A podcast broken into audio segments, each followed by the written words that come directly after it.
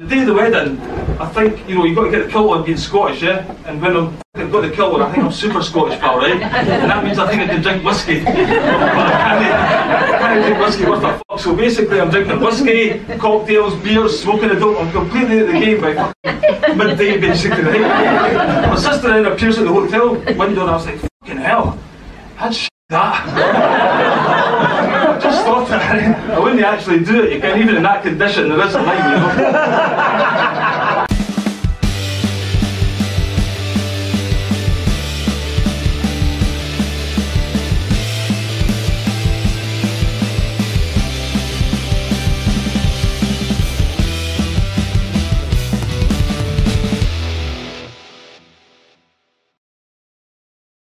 Hello, friends. It's a very special day for me because I get to have my lovely friend Billy Watson on the podcast.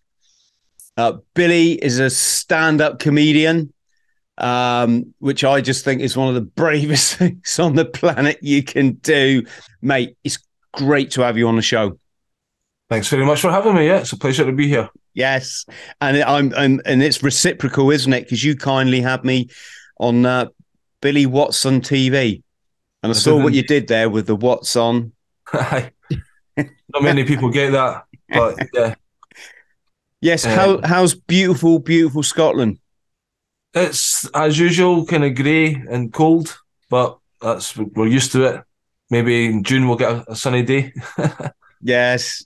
So, how did you get into comedy? How did to get into comedy? Well, back in the day, I was trying to get a rock band going um, with my mate. We had a big fallout, so then I tried to get other people drafted in. One of those people was this girl, she was quite a good songwriter, but she handed me a video of David Icke turning off the tide, which is about an hour and a half long. I can remember actually just taking it out the, the video player after watching it and putting the news on, and just realizing how much the news were lying to us because we never heard of things like the Bilderberg Group and Council of Foreign Relations, which were obviously real things that I gathered from watching the video and never heard them in the news. So it's like somebody's not telling the full story here. David Icke was in Edinburgh a couple of weeks later, so I went with the girl and her sister to watch him, literally five or six people in the audience. And then I was working night shifts, so I continued my. I was talking to somebody the other day, instead of going down the rabbit holes, you should go up the rabbit holes because it's like increasing your knowledge and consciousness. But anyway, since then, basically, David Icke, not long after that, he started talking about um, Bill Hicks, maybe even during that video itself, um, the first one I watched, but that made me aware of him. Don't worry, don't be afraid, ever, because this is just a ride.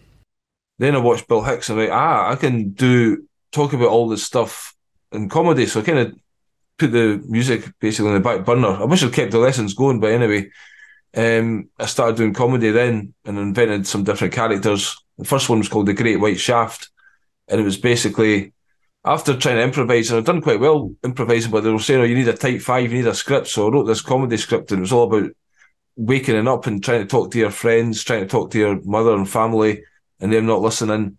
And then I, I wanted a revolution, so it was like if everyone didn't pay their TV license, they would give you a free TV license and stuff like that, and out of that would come a revolution. I tried that in the clubs for a while, but I found what you fight, you become. So I was like a fascist dictator myself. I didn't care if folk laughed. I just wanted them to join my revolution. And if they didn't, I want to take them outside for a fight, which isn't very good. Have you seen my arms? You know, so I was going to lose that in. but then basically, I started doing comedy and other things after that, more like Billy Connolly storytelling, and I was writing a lot of poetry, lyrics uh, uh originally when I was trying to get the band going. So I kept writing lyrics and um, yeah, all about trying to wake people up. And even the, I was doing the funny comedy, I was trying to get raw to get general public interested. So then if they went to my website, they would see this other stuff I've done and talk about video blogs and, you know, talking about all this stuff. And um, just, yeah, because I think when you get to a certain level of awareness of this stuff, it's kind of a responsibility to try and tell other people about it. Otherwise, what's the point in just keeping it in your own head? So it's mm. almost a matter of duty that I keep plodding on with this stuff, you know? when there's people out there that are receptive to learning, they need to hear it. And you mentioned Bill Hicks and, and the wonderful David Icke, right? David's very kindly been on been on the show. So's his son Gareth, and it's when they say, right, we are all one consciousness, experiencing, you know, uh, self subjectively. yeah, yeah, yes, exactly. That was one of the most powerful things I ever heard from two people you could tell were genuine they, they genuinely cared for humanity in almost like a like a Jesus, you know, Yeshua like like way. That helped form the foundation of my uh, my spiritual awakening, which has now led me to a place that's just incredible, Billy. You know, it, it's just the most. I just didn't think life could be this good. I never sent my son to school as soon as I started wanting the children to wear any mask, and uh, yeah, I was sending letters, emails to the school every time they were sending notices out. I was replying with lots of information about why they're talking nonsense, mm. and find it here, find it here, and I kept doing it and telling them we're talking nonsense. And eventually they threatened me, and said, We're going to get the school police officer onto you if you don't stop sending us emails. Just read night. You just got to read 1984 to, to, to know what's going on. What was it like the first time you got on stage? The first time um, was one of the. I thought it went all right. It was a five minute gig at the Stand Comedy Club. They had a night called Red Raw. So I didn't realise actually how scripted a comedian's most comedians sets are. I thought they just got on stage and went for it. So that's basically what I'd done. I was just kind of never really had any ideas of topics or anything. I just think got on blabbed for. I can remember talking about the Mayan calendar and 2012 was coming and it was going to be the end of the world or something like that at some point. But when I got off, I had um, a couple of girls at the bar tell me they liked it. So I thought it was great. But then I got the, the sound guy, guy in the booth. He was telling me I might have wanted to, to have written some jokes in there. I was like, oh, jokes. All right, you need to do that, you? So anyway, I done it again at that place, and I, I was a bit more timid the second time because the first time I was a bit brash and just going for it, and then I thought this anyway. It went not too bad the second time. I got it right up in the paper, where basically I said this is my second gig, and uh, hopefully the next one will go better. But then I done a comedy course at the stand and I never paid much attention to what they were trying to teach me. And then on the night of the big showcase, I got I had a couple of drinks and I had I tried to rant about politics and it was the most disastrous experience ever. It just went so horrifically, horrifically bad that the guy from the stand basically says, "Go away for a while and sort your shit." so I actually wrote a poem about that and I talk about that. I made a joke out of it, you know. Um, but basically, that was the first experience of oh my god this is bad hey but two things there a what brilliant material to to go back and go over look my first gig or my second gig oh i crashed and burned right I, i'm going to tell you what it's right that and then also the fact that you what a lesson for everyone watching you got back up and mm. made a success of it well, I don't know if I made a success of it because, to be honest, I've been an outcast and a black sheep for quite a number of years, and I've been doing my own thing, doing my own shows at the Edinburgh Festival, and I've never really been part of the comedy world. I'm barred and ostracised from well, literally every club in Scotland. My name isn't good because of various things over the years where I've stood up to certain people, made my opinion known in certain things, and now I'm just nobody touches me with a barge pole. I also done a comedy character called Nob Stewart,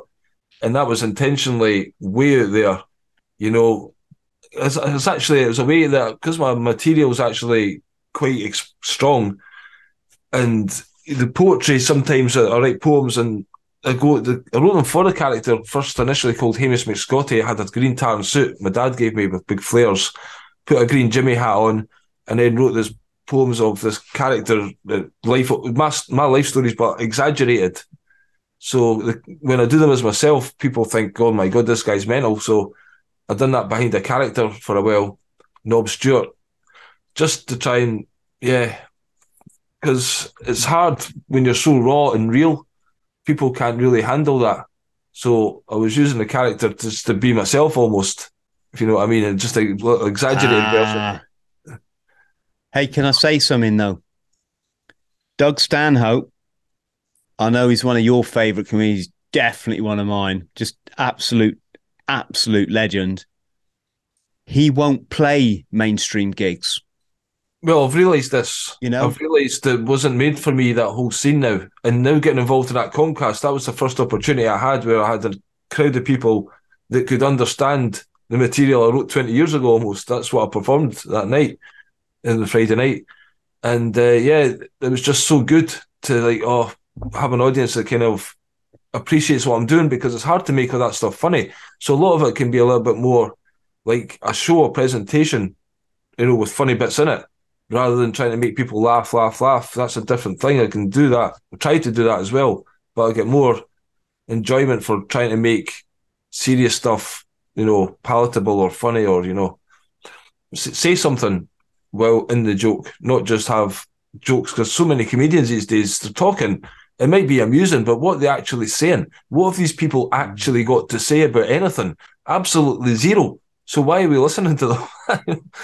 It's the same with um, YouTubing, mate. Really, uh, um, there's so many people talking about what's going on, but they do it in a way of spitting bile all the time. Ah, the wokeage, ah, this transgender, ah, never offers solution, and all it is is is is like fear, fear, fear porn hitting people's dopamine because they because people are upset they they they've got questions they know something's like really wrong quite a lot of people and it's just taken a it's taken advantage. And it's why my channel we we just grow steadily but but fairly slowly is because we tell you know i'm not here to to to scandalize on people and and and, and hook them in with their dopamine I'm here to say, listen, this is what's going on in society, but this is how you get out of it. It's called the spiritual battle. Everything's a combination of energy, frequency, and vibration.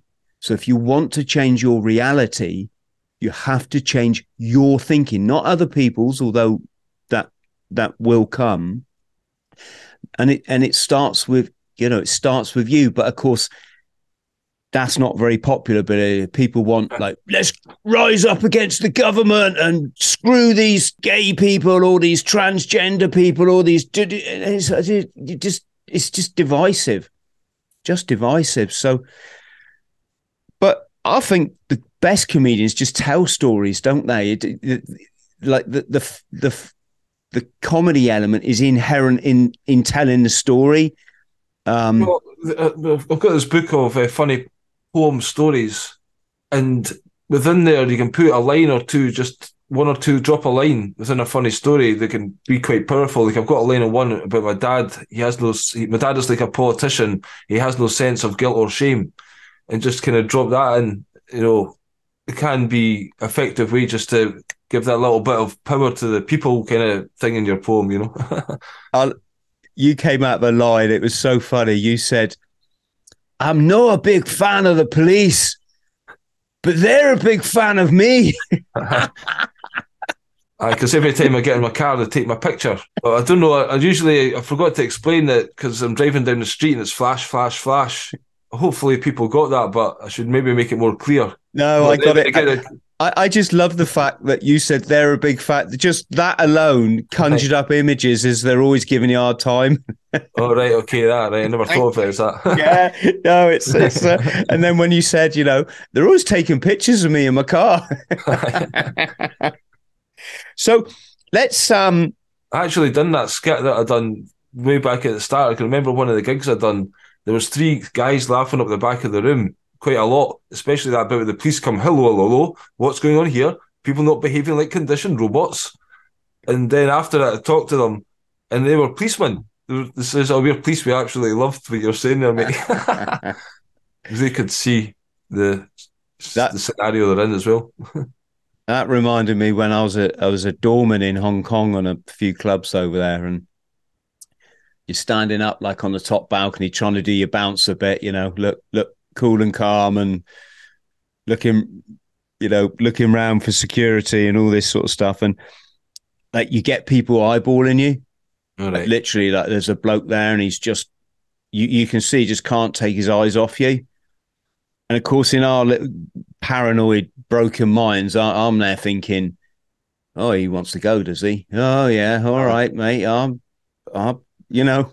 I'm not looking at you, but I'm aware you're look. Yeah. And then at the end of the night, you stood on the door, you know, saying goodbye to people, and the guy comes up and goes, "Mate, I just want to say." You look like really professional when you're up there and you're all like handsome and, and, and looking after the crowd. Thanks ever so much, mate. All right. And then other people come up, shake your hand, and they do the old tuck a fifty quid in, in Hong Kong. Right. That's fi- five hundred bucks. They they tuck it in there, and they, and you're like, I see. That's right, you I used to get women staring at me in clubs, but that was not the reason I wanted them. It was him, officer. Aye. What about um hecklers then? How how how did how do you deal with them? yeah, I've had a few. I, like I don't indulge hecklers very much. You know, to me, a heckle should add to the show. You know, if it's just, I've had one guy at an Edinburgh show, he's just the drunkest man in the universe. And literally every time I tried to do something, he would blurt out something and he was spoiling it for everyone, you know, and it was really torturous. And he thought it was all fun and having a good time. It's like, no, mate, you're just a disaster. And yeah, I had another one around about the time that UKIP was kicking off, uh, and there was a national party or something like that, and there was voting about it. I'd just come back from Turkey after seven years, and I lived here for eight months before going back for another four. But during that eight months, I was saying about, oh, I went to get a job in the local factory. And then at the break time, I went for my break and I thought I'd been teleported to Poland. And basically, this guy stood up and says I was being racist because of that. I was just making an observation, you know. And then I said, basically, Lenny Henry, uh, I voted for UKIP, basically just to get rid of Lenny Henry because that was in the papers at the time. And it's like, not because he's black, just because he's a shit comedian. But by this time, this guy stormed up and left, and like the room had turned on me. So I just went on a seven minute rant with no laughs at all, just me ranting about and everything. That's how I deal with it. I should try and be more funny. Mate, if they hit you with a racism card, just say, I'm not racist. I hate everybody. Aye. Man, he, he it, back it was a different scene, wasn't it, back then? You know, it's very easy to go with the woke crowd and get influenced by all that when you're not sort of very well, can we say, versed in the world and, and what's going on in it.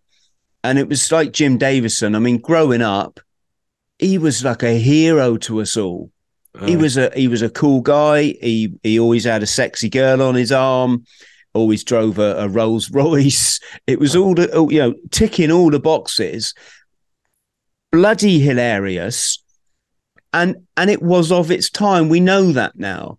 You well, know, you know, this is the thing that could be the start of this because a lot of these comedians, obviously, oh, racist, whatever, but maybe they were like a relief valve because that was the start of immigration and stuff like that. You know, there was lots of people in Britain were dealing with the reality of lots of foreign cultures coming, and I don't know, humor was the way of yeah, maybe it's off its time, but again, it's the context in which you say things in, and you know we can talk about these things. It's important to raise these issues, Mm. and if we can laugh about them, just but these days, if you raise the issue itself, that's not allowed. You know, Billy, let's go back and talk about the greats then.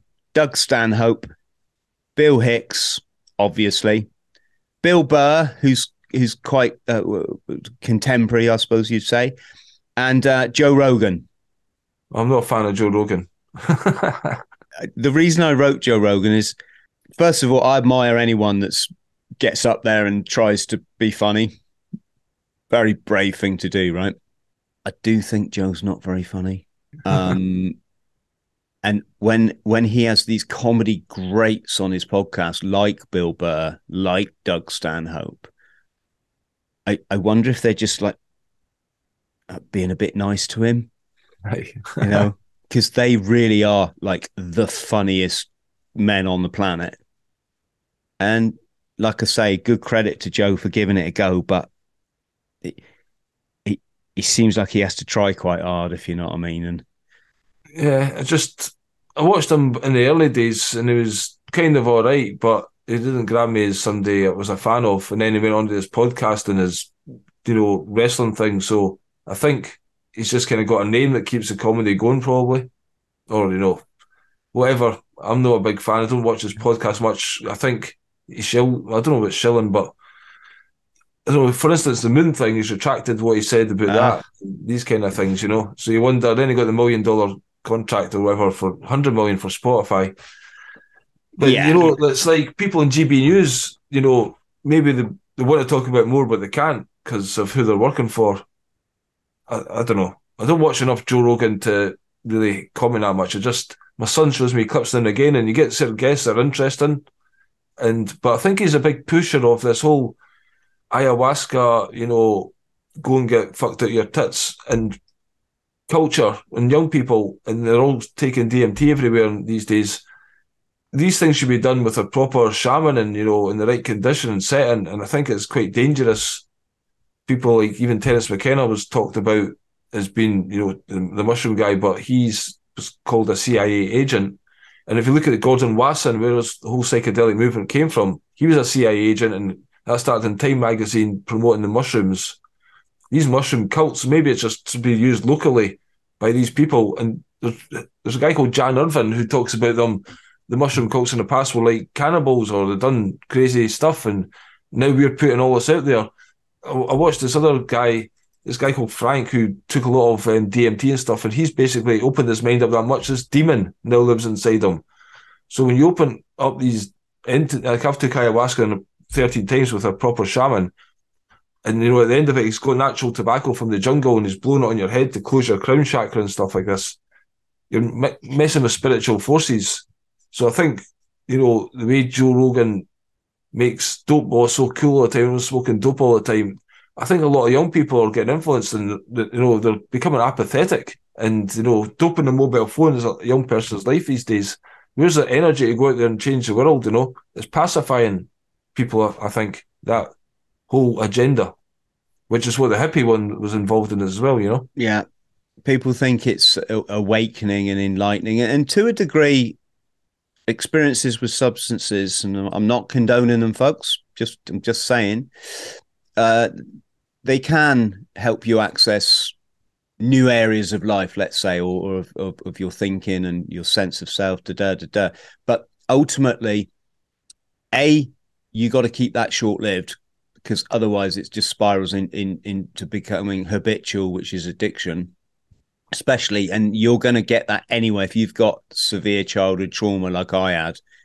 Yeah, I, I challenge you not to go down that pathway. It's it, you. You're going to think you found the key in the lock, and that's quite a. Uh, but you know, I, I me personally, I'm not complaining because I lived through it. But lots of my mates, you know, I got. I just think it's dangerous of you to promote it so freely without any you know kind of warnings and that about it. There is a The- dark side to it, you know. the the thing is, is that obviously where he lived in it, what what used to be California, it was legal. So he, but what they don't say, Billy, is from a spiritual perspective, it cuts off your serpent power. It cuts off the kundalini. It, you know, it's a toxin.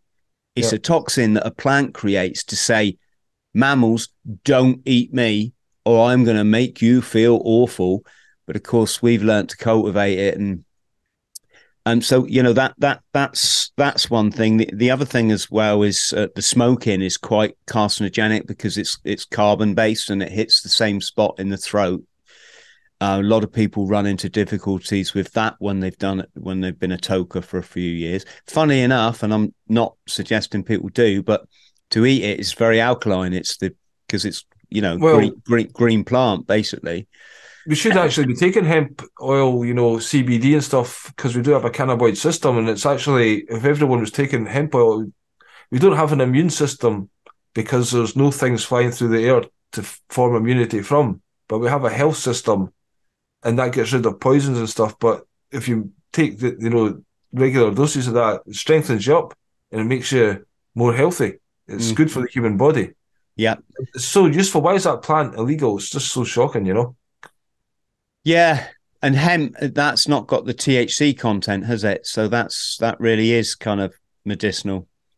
Um, well, there's different ones. You can get some with the THC, some without. mm, There's lots of different companies these days. There's different grades. So you have to research the company you're getting it from. If you just isolate the CBD, I think it's not as powerful as if you've got the whole plant in there because kind of work together. But there's certainly a lot of people these days getting a, a lot of relief from bad joints in their bones and stuff like that, and back pain and various other ailments. That why isn't the you know the, your local doctor giving this stuff out? He's giving petrochemical based drugs that people are like got acne, and but they're just rubbing that in their face, and it's toxic, more toxins in their body. Mm. But the the hemp have got products like that that's more natural, you know, and they are effective. And not to mention all the other things that hemp does, you know, paper and etc. And replenishing even the soil, you can get make it's good for the soil when you change over every year, you know. So yeah, I mean that was a big. It wasn't just a big stopping people getting high. The reason for making marijuana legal, you know, it was part of the oil industry wanting to make more profits. Oh well, uh, that, well, that would free humanity up in a lot of ways if you used that plant more effectively. Yeah, absolutely, and it does. It certainly has got got a lot of a lot of a lot of uses. My my thing to anyone out there, and this is just a, you know, my experience because I've I did all- I I I was like off my head for thirty years, like every day. You know, alcohol and and what what whatever. um, I think But- alcohol is much more much more dangerous. It's very prevalent in society. you e- know? e- alcohol is the worst one. Ab- just absolutely. You know, I've I've watched two of people I, I consider like my best mates, like in my inner circle. I watch them both drink themselves to death, and uh, uh, it, it, it, it's fucking horrible. It's just, and to see people in that state, and they're just trying to get out the hospital to go home Aye. because all they want to do, and it's a tragedy. It's horrible. Yeah, when you're young, you're going to do a load of things, aren't you? And I wouldn't, I wouldn't lecture anyone, but as you get older, if you're trying to make that spiritual connection, you're just going to kill it dead by put by by putting toxins in your body, and essentially. Even though that that they, they have medicinal uses, they're still top. It's still a foreign. It's a plant that's saying, "Don't eat me," basically, or I'll, I'm going to make you really ill. And what that does is it it cuts it cuts you off from the land of milk and honey. It just just thought I'd chip that in there, friends, because uh, Doctor Chris, no, no, I'm not a doctor. But there is a lot of people these days on Reddit and stuff. There's whole groups of people all trying to get get off dope, and it's like an addiction. And Oh, it's all- it's one of the worst ones, mate. It, getting off that is as worse. uh, Well, not quite as bad as alcohol because alcohol's so acceptable, you know, and it's so Yes. so easy to do. But Jesus, I remember back in the, the old days, Billy, of when, when you went round someone's house and you got your you got your makings out and you rolled one and he rolled one and then they rolled and and, and, and it was that was just how everybody lived in the nineties. Um, and and occasionally you get someone pop in and go, "Now I've, I've, I've packed it in," Aye. and you'd be like, "How? How did you manage? Did you are you like a saint or something? Like none of us can stop it. It was Aye, I mean, whatever gets you through the night at the end of the day, you know, I think it's a lot less dangerous and harmful than smoke drinking in the house every day. I I've never been one to get cans of beer at the fridge and sit and doing that, you know. To me, drink is going out in a bar, having a few drinks and then feeling shit the next day and say, right. I mean, in back in my youth, didn't get me wrong, I was crazy, you know. And uh, I just think that lifestyle is not good. If we're going to mature as a human race, we have to talk about what are we doing with our weekends, you know going out and just getting annihilated and just oh the party lifestyle, all that's kind of set up for us. It's like again, they make us weak, weekend, weekend. We're out, fucking, you know, worked all week. We're going to relax. We'll go and get annihilated. And is that fun? Is that improving ourselves? You know, I've just um, because your audience is here and it's worth mentioning. There's a guy called William Katie who's been talking about the Constitution. He was on GB News yesterday. I think people because I think we need to stop the show, stop all the entertainment and everything until we sort the world out and realise, you know, this government has not got legitimate power over us. We, the people, have the power. And how are we going to stop that? You know, that's how I spend my time trying to learn and improve, you know, mm-hmm. and just try to wake people up to the urgency of the situation that we're in. And to me, if people want to pay a look at that guy's interview, um, it's worth looking at because we need solutions. Basically, he mentioned solutions earlier. You know, like I've been doing a show called Shooting the Shit. I've done 290 episodes since the you know story, big story started. And yeah, I've been ranting and generating anger, but it's theatrical. But at the same time, I'm talking about solutions and spirituality and all these different things just to try and generate interest in other people to go and look for these things themselves. Because as you say, it's about taking the power back. But collectively, we need an answer. And if that constitution, if they've been acting wrongfully, which the guy explains how the jury system's supposed to work, because if the jury system is working correctly, we can kick out every unjust law because it's not just a person on trial, the law's on trial. So if you're getting put in jail for disobeying guidelines, then hold on, that law isn't right. And the person that writes the law, they're the one that gets in trouble. So our whole system needs to go back to how it was originally intended. And once they've done that, that whole system actually, then people need to raise their consciousness so they can be part of the jury. And the whole, if the jury system was working right and the people were the sovereign power, we would have to change ourselves to match our new role almost. And this old way of partying and lifestyle and bullshit, we have to let it go and try and step up to you know, being sovereign beings and being responsible. Again, nobody wants to take responsible. The thing about the whole scam was at least taught people, well, you know, they learn that the body's a detox now, the cold or the flu. So what you put in yourself is quite important. And not just food, water, air, and also things you take in your mind and the rubbish you watch on TV, you know, and etc. It's all, you know, going into and your subconscious takes it yeah. all in. So be careful. absolutely, absolutely. So, just want to come back to these comedians, Billy, because I'm not going to get a chance to probably chat to a comedian about about the greats and how they've affected you and how they've affected me. So, Doug Stanhope, he's um he's just pretty out there, isn't he? Well, like Doug, because he's just yeah, he's my kind of comedian. That's the comedians I like. I want to uh, try and be like them, you know, and push the boundaries and just.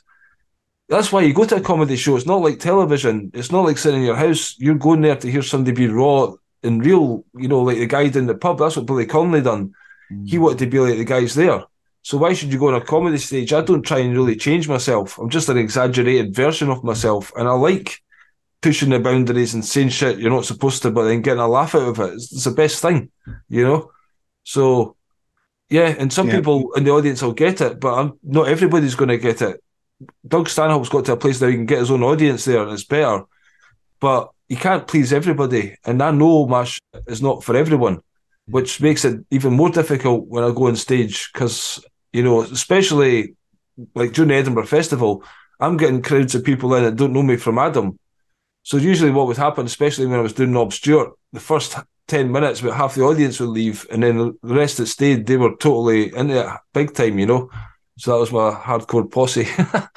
but yeah, Doug Stanhope's brilliant. He he one time he does, let's have a go at the Jews. Why not? I've had to go at the Christians, I've had to go But the thing is with Doug though, as much as yeah, I I could listen to him forever, and he's a he's a he's a lo- lo- clearly a lovely man.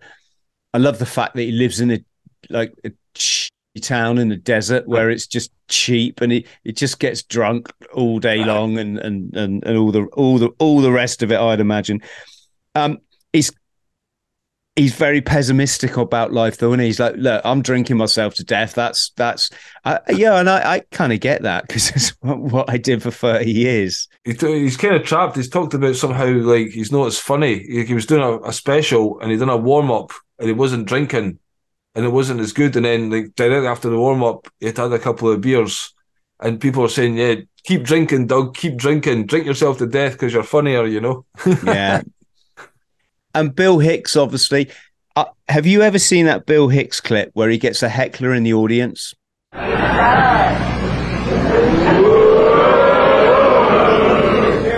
Yes, my, my mother. And, uh, you suck. You Get the f- out of here right now. Get out. You. You, you idiot. You're everything that America should be flushed down the toilet, you fucking turd. You.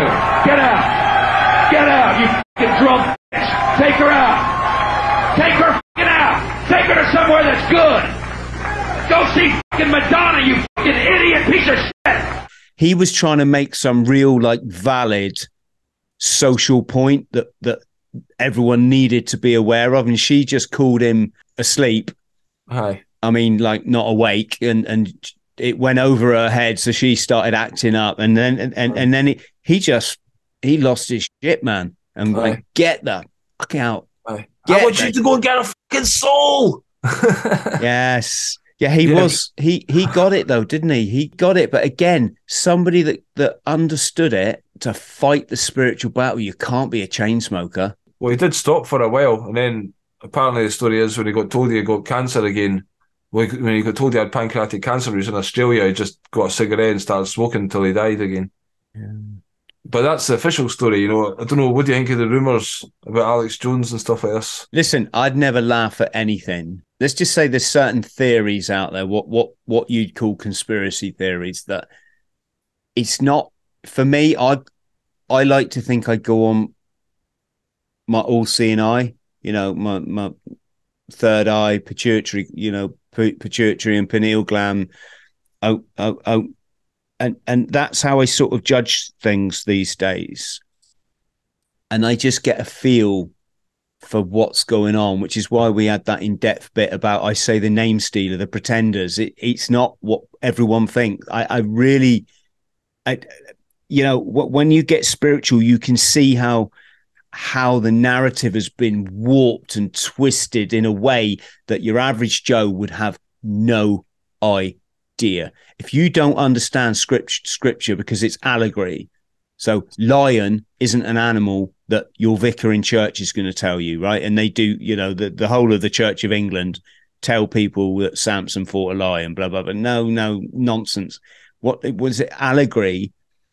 Um, for to be a strong man, you have to get over your ego. Lion means ego. You have to kill the lion, kill your ego, kill your ego. Then you become less judgmental.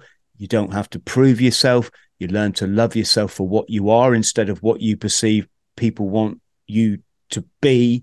And as such, you grow spiritually and you make a much stronger connection with with with what I call the all, the everything, right? So once when you develop these skills, you see life in a very different way. And when you meet people that literally you cannot have a conversation with because they are so into their narrative that that it becomes their identity. I'm a this, I believe in and you're like, yeah, but you know that can like easily be disproved so easily. Little bit of science, uh, or, or just go and speak to the people that will that you know that have actually done the thing that you said is impossible. It's like the JFK thing. A lot of people don't realize all the stuff you, all the films you've ever seen about JFK, all the documentaries, they're all deep state CIA funded, all of them. The magic bullet narrative and the uh, and and it was because when when JFK was shot, eighty percent of Americans didn't believe it was Lee Harvey Oswald, who's Oh. actually photographed outside the book depository as the the the cavalcade or whatever it's called went past. They don't know that the Zapruder film has had like so many frames removed from it. They don't get the umbrella man that lifts his umbrella as a signal to say the 12 snipers we've got have all fucking missed him you know, go to the guy in the storm drain. That was the signal. Guy in the storm drain. So in the in the in the gutter in the street, who's crawled there, he's crawled half a mile through Right. sewage to, Right. to to Liner, who's actually a car salesman, waits for JFK. Boom! That's why his head back. Bill Hicks, wasn't it? Back. Back into the Um, left. And like, if you don't know all this stuff, you know, if if if you if if you don't know, I mean, the fascinating thing about JFK, Billy, is the that they switched the the the. Uh, uh, I'm going to say allegedly, folks, for the sake of being polite to the family, but allegedly switched the cadaver.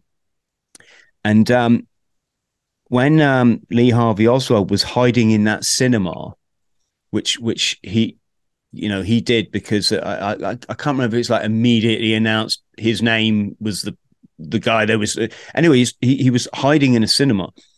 And there was a a police officer called j j i think it was jd Tippit okay?